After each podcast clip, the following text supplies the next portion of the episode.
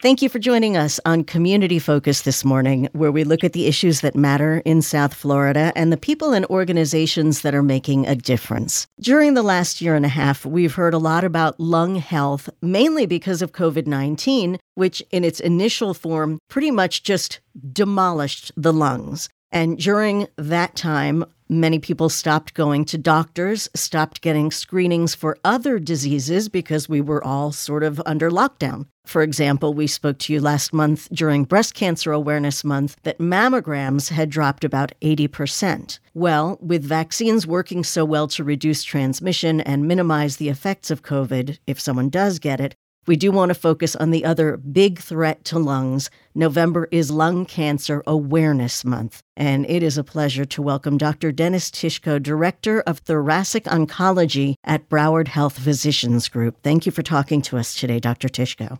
Oh, thank you for having me, Ellen. And I, I, think you're exactly right that COVID being such a huge problem as it is has really overshadowed and unfortunately really kind of changed uh, some of the momentum that we need to have when we're thinking about lungs and cancers and screenings across the board. So I think you're exactly right on the money there. What happens when lung cancer and COVID collide in one person? Well, you know, it really depends on which came first. The COVID is an acute infectious illness that needs to be treated first. Okay. But unfortunately, what's happened with COVID is it's really taken center stage for lung problems, and people are more interested in COVID than lung cancer or lung cancer screening, and that's led to some very unfortunate delays, which hopefully we can we can try to remedy, especially November being Lung Cancer Awareness Month. Have you run into the same situation as we talked about with breast cancer where people stopped coming for screenings? Oh, absolutely. And, and patients who have known lung cancer are delaying treatment, which is just a catastrophically bad idea. So, COVID, unfortunately, has really radically changed people's perception of relative risk. Wow. In other words, you should be much more concerned about a lung cancer delay diagnosis than COVID. And those are issues that are very tough to deal with once they hit the mainstream. Where do we stand now in 2021 in terms of if you can catch lung cancer early enough, what is the survival rate? This is probably one of the most surprising things for people to know, and even for many doctors to know, that caught early in its earliest stages, lung cancer can be curable in 95 to 100 percent of cases. Wow! There's studies, study after study, in some cases, show 100 percent survival when it's caught early. So the nature of screening and really the word early is critical is absolutely important. You need to be suspicious and you need to be very direct and not waste any time with this diagnosis. So, survival is much better than most people think when it's caught early. Yeah, I mean, really, I had the, the, the, the, phrase death sentence in my head until you just told me about that amazing survival rate. What would someone look for or notice in terms of symptoms that would make them go for a screening? Well, this is where things get tricky because lung cancer most often has no symptoms. You know, if you have breast cancer, you may feel a lump. If you have colon cancer, you may see some blood. Lung cancer is most often silent. People can have very large lung cancers and be completely well, have no suspicion that anything's going mm. on. And what that means is the screening is that much more critical because there's nothing else to go on. So we would really like people to be aware of the fact that screening for lung cancer exists. Number one, that there is a test. And number two, that that test is remarkably effective at catching it early. So, those are two things that we really want to get the message out that lung cancer screening exists and that it works and it's remarkably effective. Who should be screened if there are no symptoms? Does it come down to family genetics, uh, smoking history? What are the factors that are involved in putting someone at risk for lung cancer? Well, when we're looking at screening, we're talking about screening smokers. So if you are not a smoker, if you didn't used to be a smoker, you are not going to be in the pool for screening. We are screening smokers only from the ages of 50 to 80. And the criteria that we use are if you've smoked for 20 pack years. What that means is if you've smoked a pack a day for 20 years, or half a pack a day for 40 years. Those are criteria that we're interested in. Or if you quit smoking less than 15 years ago. So over 50, 20 pack years, and quit less than 15 years ago. Is secondhand smoke still a factor? I have a friend who had COVID and went to get checked, and the doctor told her that he could tell she had grown up in a home with a smoker, which was her mother, because there was a little bit of a decline in ability in her in her lung function, and she never smoked herself. Secondhand smoke is a factor, but it is nowhere near the magnitude of the problem that primary smoking, a, a, person who's smoking themselves is. So, okay. yes, secondhand smoke is a factor, but it is not even significant enough to be in the pool for who we're screening. We know children of smokers are much more likely to have lung problems. We know children of smokers are much more likely to have asthma. So, secondhand smoke clearly has an effect but it doesn't rise to the level of screening everybody who's had secondhand exposure. Okay, so again, we're looking at smokers from 50 to 80 with the equivalent of one pack a day for 20 years, or like you said, half a pack for 40 years, or who quit smoking more recently than 15 years ago. That's exactly it. What is involved in a lung cancer screening? Lung cancer screening is a CT scan. So people have heard of CAT scans or CT scans, and that's what this is. It's a very fast test. It's a high speed CT scan. And when I say high speed, it's four seconds. Wow. Literally, the scan time is four seconds. We do not use contrast, so there's no IV. There's no danger of some sort of foreign material. There's no pain. I tell patients it's going to take them longer to get on the table and off the table than they will be on the table. It just so makes me think of save a life. Yeah, it, it's like going through TSA when they have that screening thing and it goes through and it's three seconds. Same thing. You're in, you're out, you're done. Um, yeah, exactly. Of course, with a lung cancer screening, obviously you're going to have to wait for results. How quickly can they read what you see when you're doing the screening? Well, it depends on you know where you have it done and when, but I mean the screening can be usually interpreted within a day or two for sure. Okay, and uh, how does someone go about getting a screening if they fit into that category of smokers from fifty to eighty who have smoked the equivalent of a pack a day for twenty years? Do they need to get a referral? Can they come directly to Broward Health Physicians Group and request to see you? What's the process? Uh, there are a lot of different avenues, and thank goodness for that. We want to make it as easy as possible. Certainly, they could come to Broward. I could see them. They could see our lung cancer screening crew. We have a lung cancer screening hotline. Or they could go to their primary care doctor. It's important for people to know also that this screening is covered in virtually every insurance, and it's certainly covered with Medicare and Medicaid. First dollar coverage, which means this screening should not cost you anything under Medicare or Medicaid. So it should be covered if you meet the criteria with virtually any insurance. If you don't have insurance or you don't want to use your insurance, Broward offers a $99 screening. Wow. So four seconds and $99 to save a life. I would consider that the best bargain out there. yeah, seriously. Now, let's say someone comes in and they test clean, but they're still smoking. Should they continue to get tested on a regular basis? Yes, and one of the things that we want to make sure people understand is the screening is once a year for the rest of the, well, once a year until they're age 80. Okay. So this is not a one-time thing. This is once a year until you're 80. That's how we're going to catch this before we have significant problems. Okay. The, again, the earlier you catch it, the easier it is. Uh, do you go in and can you remove it with a biopsy? Do you have to cut someone open? What when it's early, early stage? Early stage generally means small. Small means some of the minimally invasive techniques can be used. Everything depends on the anatomy. Where is the spot? Where is the cancer? What's it next to? How large is it? That would determine a lot of the mechanics of the surgery, but certainly the smaller the cancer, the smaller the surgery to get it out. And with surgery, you want to make sure that you're getting a good cancer operation. So it's not good enough to just carve the cancer out. You want to make sure that you get enough space around the cancer. You want to make sure that you look at the lymph nodes in the chest.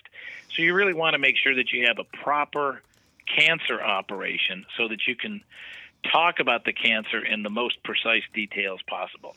But Okay. generally, the smaller the cancer, the smaller the surgery. Okay, so I don't even want to talk about, you know, second stage, third stage, advanced lung cancers because the real focus during Lung Cancer Awareness Month is to get people to get tested now, early, as quickly as possible if they fall into that smoking category. Is that still the main thing that causes lung cancer, or is there a genetic involvement? Well, the biggest problem with lung cancer that we know of is smoking, for sure.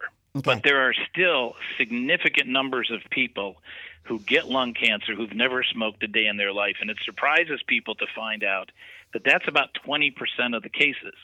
So there are so many people with lung cancer, and we can talk about that number in a minute, but there are so many people with lung cancer that the portion of those people with lung cancer who've never smoked is very significant.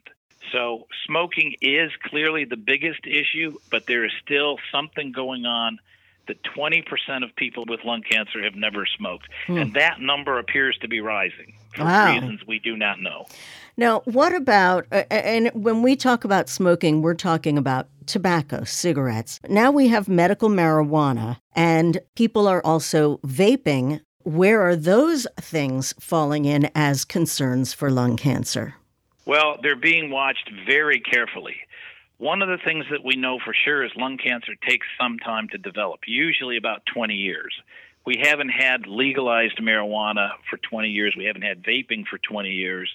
But we know that being around combustion, being around things that are burning, whether they're campfires, uh, blast furnaces and steel mills, or wood stoves in a house, being around combustion is bad and it is carcinogenic. So there's nothing that would make us think that burning marijuana or burning whatever's in a vaping machine would be any less carcinogenic. We just haven't had the time, we don't have the data.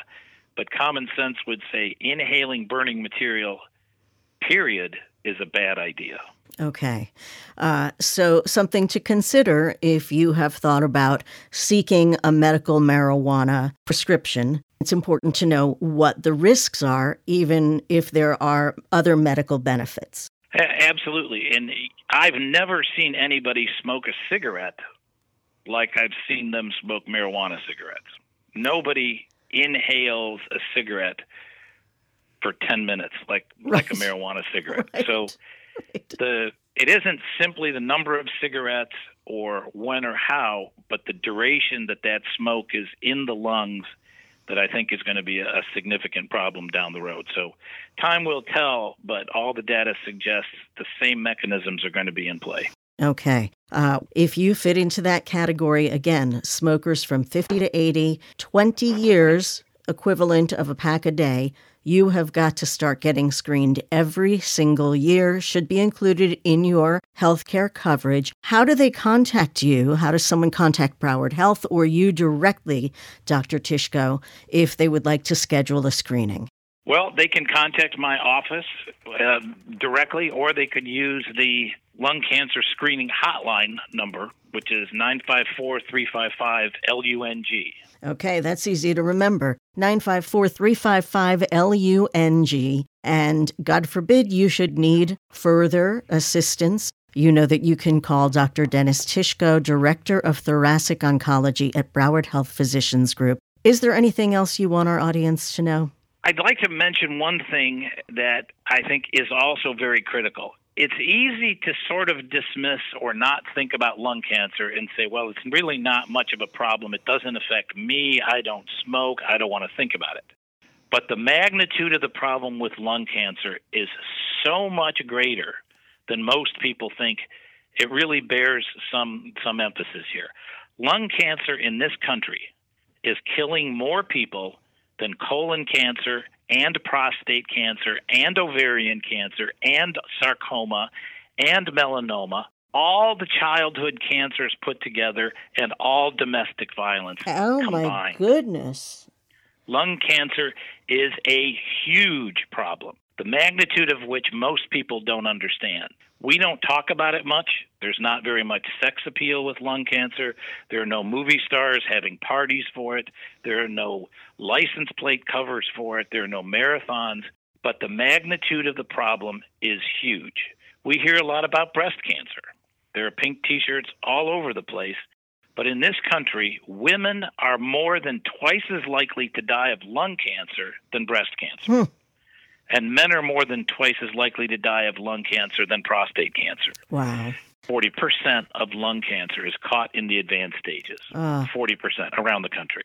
Guess what it is in South Florida? Oh, no.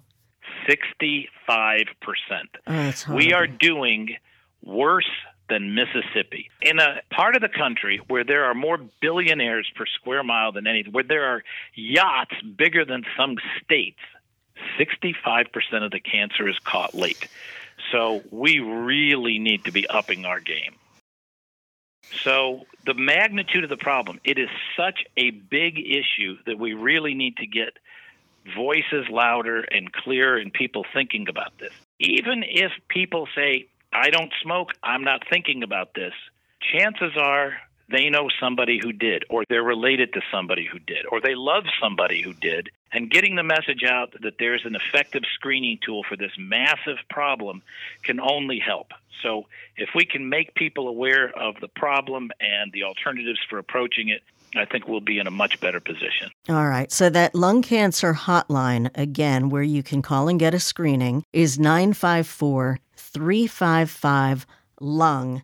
And I would add that the next step would be if you are a smoker, quit smoking. This month is normally the Great American Smokeout, and there have been great anti tobacco efforts and campaigns. And one of the most effective, I have to say, is the ad that shows the person speaking through the voice box and a young person because of what happened as a result of smoking. So quit smoking as soon as you can. Call the Tobacco Free Florida hotline, 877 U CAN NOW, or visit their website, tobaccofreeflorida.com. And you can also get support at the national hotline, 1 800 QUIT NOW, or go to quit.com. They will help you. And if, worst case scenario, you fall into that category of at risk people, schedule a screening and do it every year. The Lung Cancer Screening Hotline, 954 355 Lung. Dr. Tishko, I, your knowledge is just phenomenal. I thank you so much for taking time to talk to us and also being part of the Broward Health community and helping our neighbors and loved ones to take care of themselves as best possible. Well, thank you so much for inviting me.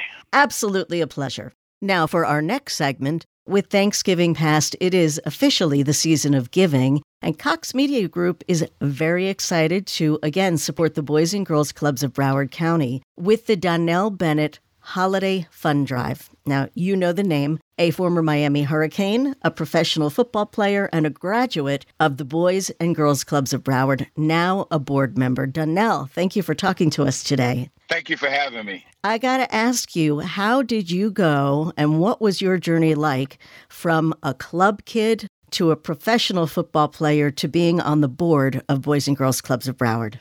a little, little bit of luck, a little bit of luck in there somewhere, but uh, no, it was just um, as a kid growing up, um, going to the Boys and Girls Club on a regular, and the things that they taught us helped solidify what my parents were teaching me, the teachers and everything. Like I was getting it from every area of my life, and it's just impacted me so much that now for me to have an opportunity to help another kid that may be coming up through that has an opportunity to be the next NFL player, the president, or whatever you want to have it, I want to take advantage of that. Um, and just going from the streets of Pompano, I call it, and traveling to different places in the NFL, all those principles, all those things as a youth that I learned running through the Boys and Girls, well, not running because they didn't let us run, going through the Boys and Girls Club are things that I still use to this day. So, Uh, what can you be specific? What are some of those life skills uh, or values that you learned that have Well- taken you this far? You know, one of the biggest things is the team concept. You know, um, sitting down on the benches, waiting to play the various games like shooting pool or, or foosball or bumper pool or whatever it was. You know, we had some chairs there. You had to sit there. You had to wait your turn. You know, you couldn't skip. Once you got a chance to play, there were rules. You couldn't change the rules if, if it was a discrepancy between something that happened. One of the moderators would come over and they would do what's fair for both parties. It wouldn't be any favoritism or any of that stuff. And that's what life is. Life is about us being a team in every aspect. Even you and I together, we're partnering, we're becoming a team to help accomplish something. So that concept in itself is really something that really stuck with me. And as a professional, that's what we call a pro is you're being the best person you can be at your job so we can collectively win. I love it. One of the other things that I've always noticed when I've gone to the clubs and talked to the kids is one of the most important things they instill, in addition to being a team player, is hope. They give them hope and the belief that they can do anything they choose to do. Definitely. And we, we call it expectations, what you expect to happen. Now, it doesn't always happen in the form that we want it to, but if you're expecting greatness, you're going to push yourself farther than you intentionally meant to go in the first place. So, you know, that concept, what you said, is, is something that's huge too, because we don't really pay attention to it, but we most of the time get what we expect. Isn't that so true? And you're right, whether it's good or bad. Um, yes, ma'am. And so we're expecting to make this a very special holiday season for 200 at least 200 of the club kids, and I'd like to see that we can raise the money to do even more. And this came about because this is, you know, this has always been your favorite season, my understanding is. What is it about the holiday season that speaks to you personally? Well, it's, in my opinion, a time when most people put all their differences aside and most people, you know, go out and try to be as kind as we possibly can to each other. You know, sometimes it's in hope that we get special Christmas gifts or, or whatever the case may be. But most of the time, it's just in general that people are very more kind to each other and all that stuff. And that's why I get excited about it because I, I, love people. I'm a people person, man. I love to see people become successful. We love to serve. We love to help in any capacity that we can. And we love to help build people. And um, we're excited about it. And that's why we call it the best season yet. I love it. And I can't wait to see you going shopping with some of the kids. The the plan for our listeners is we're looking to raise at least $40,000 and what that will do is give us $200 per child for 200 kids to go on shopping sprees at their choice of J.C. Penney, Ross, Kohl's, or Walmart. And each of the kids will be accompanied by uh, Donnell, one of your co-football players from the NFL Players Association, someone from Cox Media Group. And again, we want to mention it's not a toy drive; it's an actual fundraiser, so that the kids can choose their own goodies. Where'd you come up with this idea? Well, we've been doing the toy drive for several years now. Um, at first, it was a 24 hour toy drive where I would sit out for 24 hours and collect toys and very successful. And we made a lot of kids Christmas grander. And then after COVID, of course, we had to get creative. And uh, Kareem, I got to give him credit. He helped spearhead the, the mastermind behind doing it. And uh, we just all worked together to try to figure out a great way to, to make some kids happy. And this was the most formidable way. And we think that it's going to be, you know, COVID friendly, if you would have it, if that's the right term, yeah. to make sure that, you know, we're not too much together, but at, at least if we're in a, a, open space, the kids can go out and do their shopping with their parent and whatever. And we'll be there, me and my buddies from the NFLPA and you know we'll be able to sign some autographs and greet some kids and help them do some shopping. But as less contact as we possibly can because we do want to be adhering to the rules and regulations. Okay. So the intended shopping date is december 18th and we have from now through the 16th to make donations and to encourage of course our listeners to make donations. There's a special website set up. You can go through our website and the fundraising link is bgcbc.org slash best season. So there's plenty of time to make donations. And I know they're also looking at getting corporate matching dollars. Last time we did something like this was last year, and we had always done, like you said, the in person fundraisers. And because of COVID, we switched to a strictly digital fundraising effort. And we had matching donations from FPL and Office Depot and on and on, and it made a huge difference. So every dollar makes a difference. And we are urging all of our listeners to go to that website, bgcbc.org slash best season, or find the link on our website. What would you want to say to people to encourage them to help out and make a difference in a child's life? Well, I, mean, it's simple. Um, in this day and age, in this time that we're going through now, there is a lot of adversity and turmoil and and things or uneasiness, if you would have it. But one thing that's constant is that there's still a lot of people around. And one thing that I know is that when things get tough, when we pull together as a community, when we pull together as a team, you know, we can accomplish anything that we want to. There's no selfishness in what we're doing. We're not trying to target any one nationality or, or, group of people. We're trying to be encompassing of every individual that we can possibly help.